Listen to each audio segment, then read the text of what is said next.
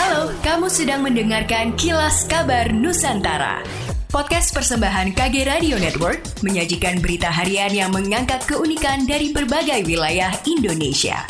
Kilas Kabar Nusantara dapat juga didukung oleh pengiklan loh.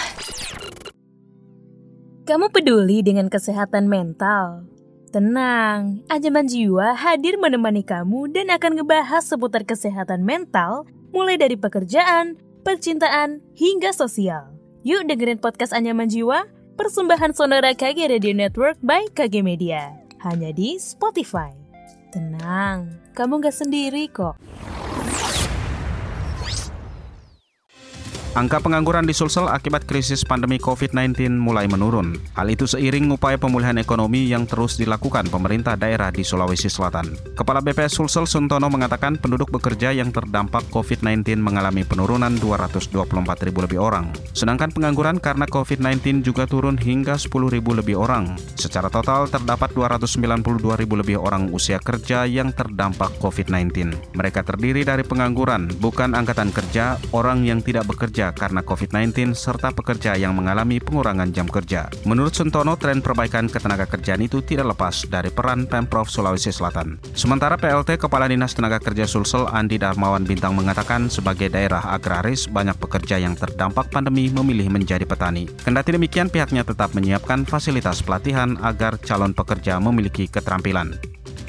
Pandemi COVID-19 yang hingga kini telah dua tahun lebih melanda membuat berbagai aktivitas terkendala, salah satunya pelaksanaan konser musik. Namun, angin segar kini datang bagi pecinta musik di Sumsel. Pasalnya gelaran konser musik bakal diizinkan kembali di Sumsel. Kepala Dinas Kebudayaan Pariwisata di Bukbar Sumsel Aufa Sahrizal menyebutkan beragam konser musik dengan berbagai genre nantinya akan diselenggarakan di Sumsel. Bahkan dirinya menyebut tengah mempersiapkan gelaran konser musik jazz di Sumsel. Oleh sebab itu diperlukan dukungan dari semua stakeholder terkait sebagai upaya awal kegiatan ini, salah satunya dukungan masyarakat.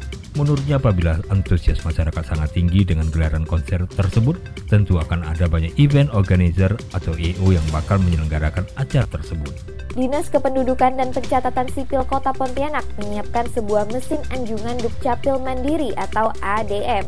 Wali Kota Pontianak Edi Rusdi Kamtono mengatakan, penyediaan fasilitas mesin ADM ini untuk memberikan pelayanan yang cepat dan mudah bagi warga Kota Pontianak terutama berkaitan dengan administrasi Dukcapil.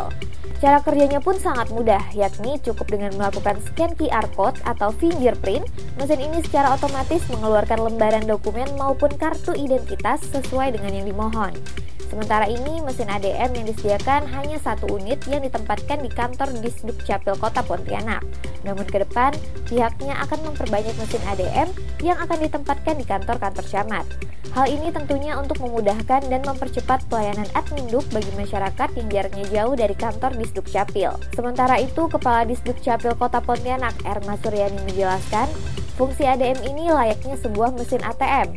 Hanya yang membedakannya, mesin ADM ini untuk mencetak dokumen adminduk seperti kartu keluarga, akta kelahiran, akta kematian, KTP elektronik, KIA, termasuk surat keterangan pindah.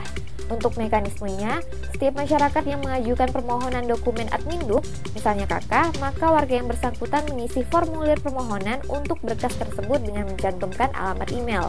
Setelah diproses dan selesai, pemohon akan menerima email yang berisikan QR code dan PIN. Kemudian, warga bisa mencetak melalui mesin ADM dengan melakukan scan QR code atau dengan mengetik PIN yang telah diterimanya melalui email. Sedangkan untuk pencetakan KTP elektronik harus melalui fingerprint warga yang bersangkutan. Pemerintah Provinsi DKI Jakarta mendata setidaknya sudah ada 21 kasus diduga hepatitis akut di Jakarta, tiga di antaranya meninggal. Pemprov DKI memastikan kasus-kasus tersebut masih dalam proses penyelidikan epidemiologis. Wakil Gubernur DKI Jakarta Ahmad Riza Patria meminta masyarakat tetap melaksanakan protokol kesehatan.